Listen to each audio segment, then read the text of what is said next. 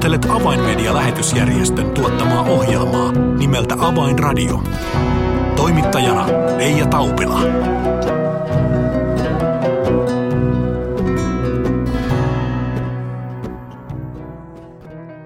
Tervetuloa siis jälleen Avainradion pariin.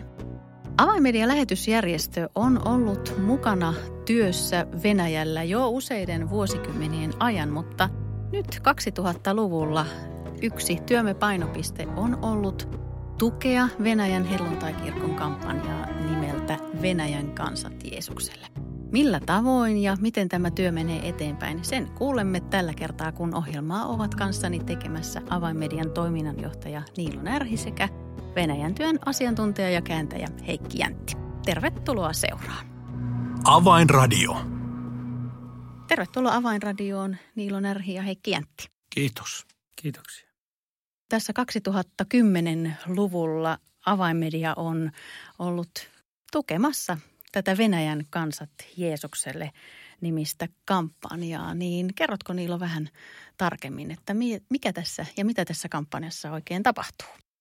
Kun eh, Venäjän helluntai-kirkko vajaa kymmenen vuotta sitten valitsi Edvard Grabovenkon eh, johtavaksi piispaksi ja kun eh, sitten tutustuin häneen ja siihen työhön, jonka hän toi mukanaan sieltä Permin läänistä omalta alueeltaan koko Venäjän helluntai-kirkolle, nimittäin ajatuksen siitä, että seurakunnat rekrytoisivat tiimejä, jotka lähetetään evankelioimaan eri puolille tuota suunnattoman suurta maata, vievät evankeliumin ihmisten koteihin, asutuskeskuksiin, kyliin, jossa ei juurikaan kristillistä vaikutusta ole, niin minähän innostuin tästä kovasti ja siitä saakka olemme sitten olleet mukana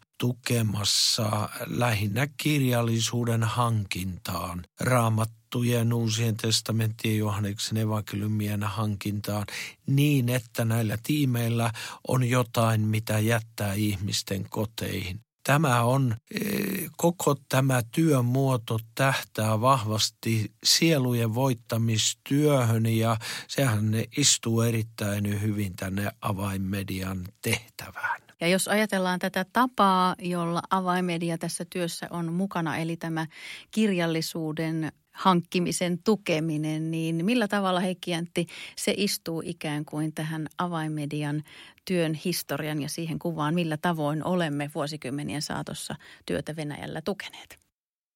No se on, voi sanoa suoraan, että se on jatkumoa sille työlle, mitä olemme tehneet kymmeniä vuosia. Jo Neuvostoliiton aikoina painatimme raamattuja, venäjänkielisiä raamattuja, uusia testamentteja ja niitä vietiin eri tavoin, tavoin Neuvostoliittoon – myöhemmin Venäjälle suuriakin määriä ja meidän näky on aina ollut saattaa Jumalan sana itänaapurimme kansan käsiin ja tämä on nyt tavallaan myös sen työn jatkumoa. Eli haluamme tänäkin päivänä raamatut saada uudet testamentit venäläisten käsiin ja nyt niitä ovat viemässä nämä Venäjän helluntai-kirkon evankeliumistiimit. No nyt jos ajatellaan, että noin vajaa kymmenisen vuotta olemme tässä työssä olleet mukana ja kumppanina, niin voidaanko arvioida ja sanoa, minkä verran materiaalia avaimedia on näiden vuosina saanut kustannettua? En tarkkaa määrää tiedä, mutta kyllähän eh, puhutaan valtavista määristä. Jos lähdetään ihan sieltä Neuvostoliiton ajosta alkaen, jolloin – sinne salakuljetettiin valtavasti raamattuja kirjallisuutta ja sitten kun Neuvostoliitto romahti ja kun rekkalasteittain, kuorma-autolasteittain vietiin kirjallisuutta rajan yli, niin kyllähän me puhutaan sadoista tuhansista, jos ei miljoonista kirjoista aivan varmastikin. Minulla ei ole kaikki ylhäällä tuolla kirjoissa ja kansissa, mutta olen jonkinlaisia laskelmia tehnyt – ja päässyt sellaisiin lukemiin, kun sanotaan yli neljä miljoonaa, kun lasketaan kaikki painotuotteet, joita sinne on niin kuin välitetty. Ja siinäkään ei ole ihan kaikki mukana. Niin, jos nyt ajatellaan tätä vuotta 2020, niin, niin mm, avainmedia siis on kustantamassa niin koko raamatun painamista kuin uusien testamenttien ja sitten muiden kristillisten kirjallisuusartikkeleiden painamista. Niin nämä painetaan Venäjällä, niin minkälaisia painokustannuksia esimerkiksi nyt näistä kyseisistä yksiköistä tulee? Täytyy sanoa, että Venäjän helluntaikirkon johdolta meille on tullut selkeä viesti, että Johanneksen evankeliumi on ehkä se kaikkein tehokkain, mitä ihmisille voidaan noin niin kuin ehkä tämmöisenä vähän suurempana massajakeluna jättää. Mutta sitten kun ihmiset tulee uskoon, niin sitten heille jätetään, tai ovat kovin kiinnostuneita, heille jätetään joko uusi testamentti tai koko raamat. Niin, haluatko Heikki vähän tätä hintapolitiikkaa ikään kuin meille avata? Minkä, minkä hintaista näiden painattaminen Venäjällä on? No se on tietenkin halvempaa kuin täällä Suomessa ja lisäksi siinä on etuna se, että ei tarvitse täältä viedä, ei tarvitse tullimaksuja maksaa eikä, eikä rahtikustannuksia. Jos näin niin kuin karkeasti arvioidaan, sehän riippuu missä kirjapainossa ja minkälainen painos, mutta, mutta kolmella eurolla saa koko raamutun hyvinkin siellä ja Uusi testamentti tuskin ihan täyttä euroa maksaa ja ne Johanneksen evankeliumit arvioidaan noin 10 senttiä kappale. Eli siinä jos joku haluaa tulla mukaan, niin pienelläkin summalla pystyy kustantamaan hyvän määrän kirjallisuutta. Mm. Ja näillä on todella suuri tarve. Ää, Niilo, sinä olit viime vuoden loppupuolella ja myös Heikki ää, Venäjän helluntai-kirkon vieraana ja siellä kuulitte nyt viime vuoden ajalta raportteja, niin minkä verran nyt tälle vuodelle 20 on tiimejä lähdössä liikkeelle? Tällä hetkellä niin tiimejä eri puolilla Venäjää, äh, tai silloin syksyllä kun siellä olimme, niin oli noin viitisenkymmentä. Äh, varmastikin tässä kun uusi vuosi ja pakkasukojuhlat ja loppiaiset on saatu pakettiin Venäjällä, niin osa näistä ryhmistä jatkaa työskentelyä – osa on lopettanut ja sitten uusia ryhmiä on tullut tilalle. Että tässä vuosien saatossa se ryhmien määrä on pyörinyt siinä 4 ja 50 välillä. Ja kyllähän minun täytyy sanoa, kun syksyllä olin kuuntelemassa näitä raportteja, niin hämmästyin sitä, että niinkin avoimesti naapurimaassa me voidaan kaikista kiristystoimenpiteistä huolimatta julistaa evankeliumia ja ihmisiä tulee uskoa ja seurakuntia syntyy. Työ menee mielenkiintoisella tavalla eteenpäin itänaapurissa. Jos katsotaan Venäjän karttaa ja ylipäätään maailman karttaa, niin ei voi olla huomaamatta, että kyseessä on suuren suuri maa, joten siinä mielessä – 450 ryhmää, se voi äkkiä kuulostaa paljolta, mutta kun katsoo maan kokoa, niin varmasti eh, lisävoimillekin olisi tarvetta, vai miten arvelet Heikki? Niin, vaikka näitä ryhmiä on se 40-50 ja ne kiertävät aika säännöllisesti, he pystyvät aika isoja alueita kiertämään monia kyliä, mutta kyllähän ryhmiä aina tarvittaisiin lisää. Ja kyllähän Venäjän helluntai-kirkko omissa seurakunnissaan innostaa jäseniään tulemaan mukaan – mukaan näihin ryhmiin. Ne ryhmät eivät noin vaan muodostu kenestä hyvänsä, vaan kaikki ryhmän jäsenet saavat ensiksi koulutuksen. Heillä on noin kuukauden koulutus tähän tehtävään ja niihin yleensä otetaan eri ikäisiä eri ammattien edustajia. Jotkut ovat ehkä hiljattain tulleet uskoon, mutta ovat kuitenkin jo hyvin vahvalla pohjalla. Jotkut ovat jo pitkään uskossa. Ryhmissä saattaa olla ihan, ihan alle 20-vuotiaista jopa eläkeikään eri-ikäisiä ihmisiä. He ovat hyvin erilaisia, erilaisia harrastuksen kohteita ja mielenkiinnon kohteita ja se varmasti tekee niistä ryhmistä siinä mielessä tehokkaan, että kun he kiertävät, niin jokaisella on jotakin annettavaa aina jonkun tietyn ihmisen tai tietyssä perheessä, kodissa, kun he käyvät. Että että he ovat hyvin monipuolisia ja ovat tällä tavalla tehokkaita. Heillä on kaikilla selkeä näky siitä, että heidän tarkoitus on saavuttaa ihmisiä, välittää heille Jumalan rakkautta ja välittää myöskin pelastussanoma. Eli näkö, näky sielujen tavoittamisesta, se on se yhdistävä tekijä. Kyllä, kyllä. Ehdottomasti, niin kuin he kirjoittavat jossakin raporteissa, että me olemme niin erilaisia ihmisiä, mutta meitä yhdistää se, että me kaikki rakastamme Jeesusta ja kaikki haluamme sitä viedä eteenpäin. Tämä kampanja rohkaisee varmasti myös meitä suomalaisia lähtemään liikkeelle. Kyllähän kun mennään tarpeeksi monta vuosikymmentä taaksepäin ajassa, niin tämä tyyppistä toimintaahan Suomessa myöskin harjoitettiin. Käytiin kodista kotiin, käytiin ihmisten luona – ja nykyiselläänkin on olemassa koulutusta, jossa seurakunnan jäseniä pyritään kouluttamaan niin kuin elämäntavan kautta tapahtuvaan evankeliointiin ja vaikuttamiseen. Mutta kyllä sanon suoraan näin, että kyllä venäläiset tässä kohtaa kelpaavat meille hyvinkin esikuvina ja esimerkkeinä ja, ja meillä on paljon oppimista tästä – sielujen voittamisinnosta, joka heidän keskuudessaan nyt vallitsee. Niin, tämän kampanjan Venäjän kansat Jeesukselle nimi. Venäjällä on vuosi Jeesukselle ja siinä on se ideana se, että, että me jokainen todistamme Jeesuksesta koko elämämme ajan, mutta sitten jotkut haluavat konkreettisesti antaa yhden vuoden elämästään tällaiseen, tällaiseen evankeliumiskampanjaan.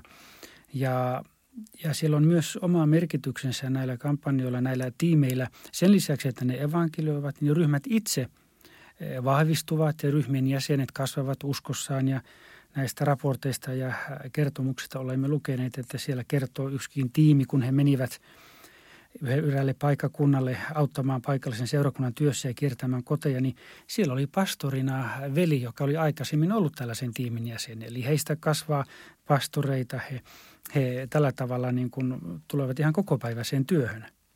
Ja tuo on mielenkiintoinen, mitä Niilo mainitsi Suomessa tehdystä työstä, niin meillä oli myös tällaista aktiotoimintaa, joka suuntautuu ulkomaille.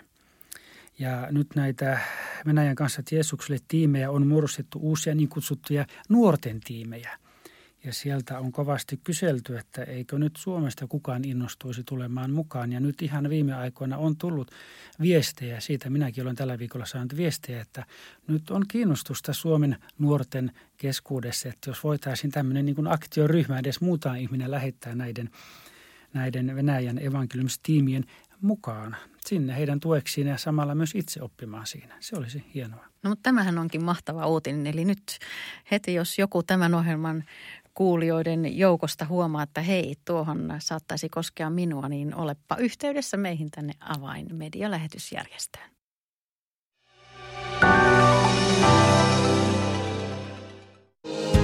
Avainmedian medialähetystyö tarvitsee esirukosta ja taloudellista tukea. Lahjoita 20 euroa lähettämällä tekstiviesti numeroon 16499. Kirjoita tekstiviestin sisältö avain 20 ilman välilyöntejä. Siis tekstiviesti avain 20 numeroon 16499. Lahjoituksesi avulla saavutamme ihmisiä, jotka eivät vielä tunne Jeesusta. Kiitos tuestasi.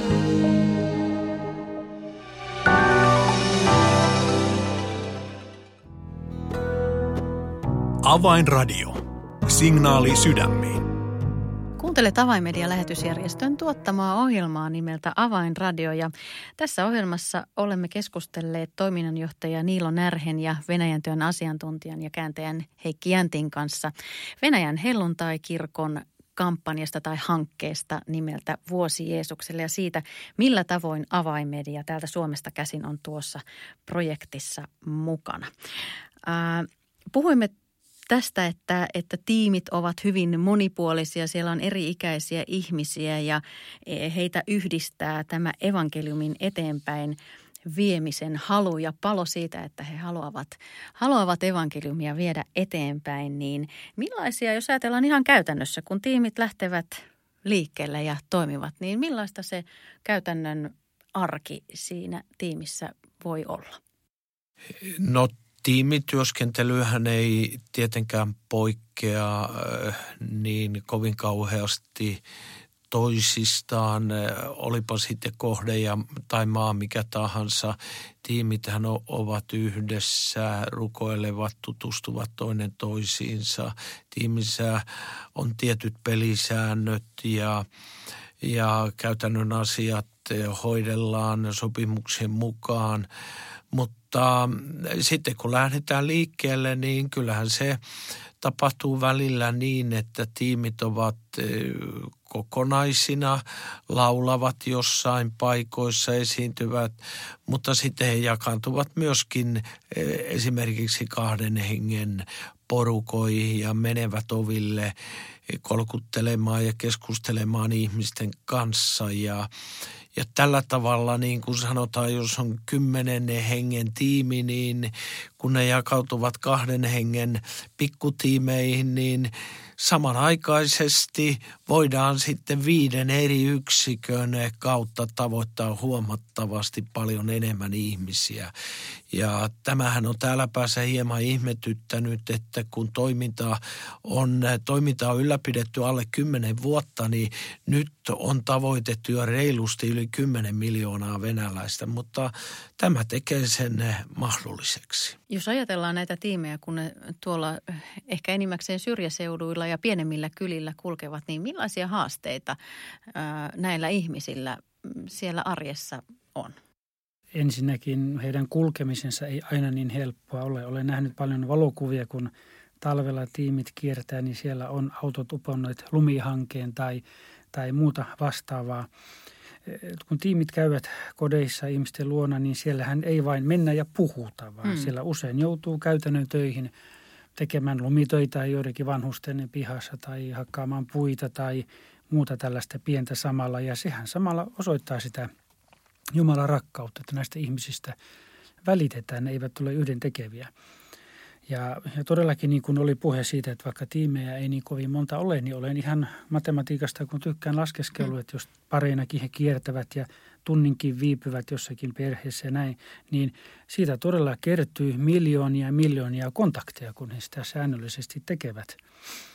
Ja on varmaan hyvä huomata myös se, että kun me Suomesta tuemme näiden tiimien toimintaa niiden kirjallisuushankinnoissa, niin todellakin he itse kustantavat sen kulkemisensa – autojen kulut, polttoaineet, ruokansa ja yöpymisensä järjestävät jotenkin jollakin tavoin, että me todella olemme mukana sitten siinä kirjallisuuspuolessa. Ja jotkut tiimit kertovatkin, että kun kaikki eivät pääse lähtemään tiimin mukaan, niin sitten he rukoilevat tiimin puolesta ja ja joku yksityinen ihan henkilökohtaisesti on luvannut kustantaa auton polttoaineet, eli siellä on paikallisia sponsoreita sen lisäksi, että paikalliset seurakunnat tukevat näitä, näitä tiimejä. Eli se on monella tavalla herättää ihmisissä myöskin vastuuta.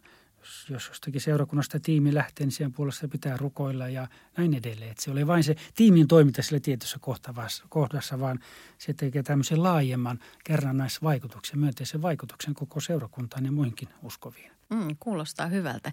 No entä sitten perheet ja kodit, joiden oville koputetaan? Millaisia ongelmia siellä usein tulee vastaan? No hyvin tyypillinen ongelma Venäjällähän on se, että siellä harrastetaan juoppoutta. Vodka on kansallisjuoma ja sitä menee välillä vähän, vähän niin kuin reilumman jälkeen. Ja, ja nythän tiimiläiset monta kertaa kohtaavat sitten ihmisiä, joilla on alkoholiongelma.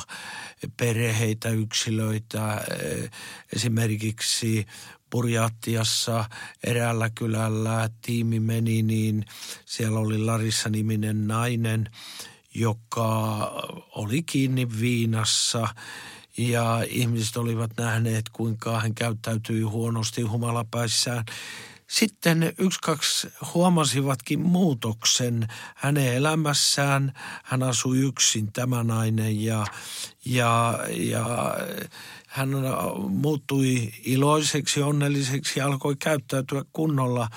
Niin eräänä päivänä hänen naapurinsa Anna päätti ottaa selvää, että mitä on Larissalle tapahtunut ja, ja ketkä on ne ihmiset, jotka hänen luonaan käy aina silloin tällöin. Ja, ja selvisikin, että siellä oli, oli näitä tiimiläisiä käymässä ja he lukivat raamattua ja rukoilivat yhdessä. Ja kun tämä Larisan ystävä Anna seurasi sitä, niin hän kiinnostui tästä ja sai siellä ensimmäistä kertaa elämässään kuulla Jeesuksen evankeliumin. Ja, ja keskustelun jälkeen Anna teki uskon ratkaisuja, kun vieraat lähtivät, niin he kuulivat, kuinka Anna sanoi Larisalle, että mikset sinä aikaisemmin kertonut minulle Jeesuksesta. Tällaisia siellä ihmisten ovilla saattaa tapahtua. Eli kuten sanoit, tässä Larissan luona siis käytiin useamman kerran, eli tiimit eivät välttämättä vain ikään kuin käy kylissä läpikulkumatkalla. Juurikin näin. He palaavat takaisin monta kertaa ja löytävätkin sieltä ihmisen, joka on tullut uskoon edellisellä kerralla ja oppinut lukemaan raamattua ja säilynyt uskossa. Näitä tapauksia on paljon.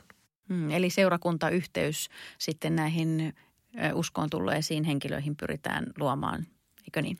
Kyllä, jälkihoitotyö on myös tärkeä osa tätä kampanjaa, että näistä pidetään huolta, korjataan sato talteen, että saavat jonkun yhteyden kirjeitse tai heidän luodaan käydään säännöllisesti tai saadaan yhdettyä johonkin paikalliseen seurakuntaan, jos sellainen on. Mm, ja yhdessä palautteessa kerrottiin Sergeistä, joka joka päivä kävelee 18 kilometriä tiettömien teiden takaa seurakuntaan, aamurukoukseen ja takaisin. Eli yhteys todella syntyy monien näiden syrjäkylillä olevien kanssa. Ja joskus Jumalan armo noukkii meidät taivasten valtakuntaan aivan elävän viime hetkellä. Niin yksi kaikkein koskettavimpia ja dramaattisimpia tarinoita on se, kun eräs evankeliomistiimi meni Tatarikylälle.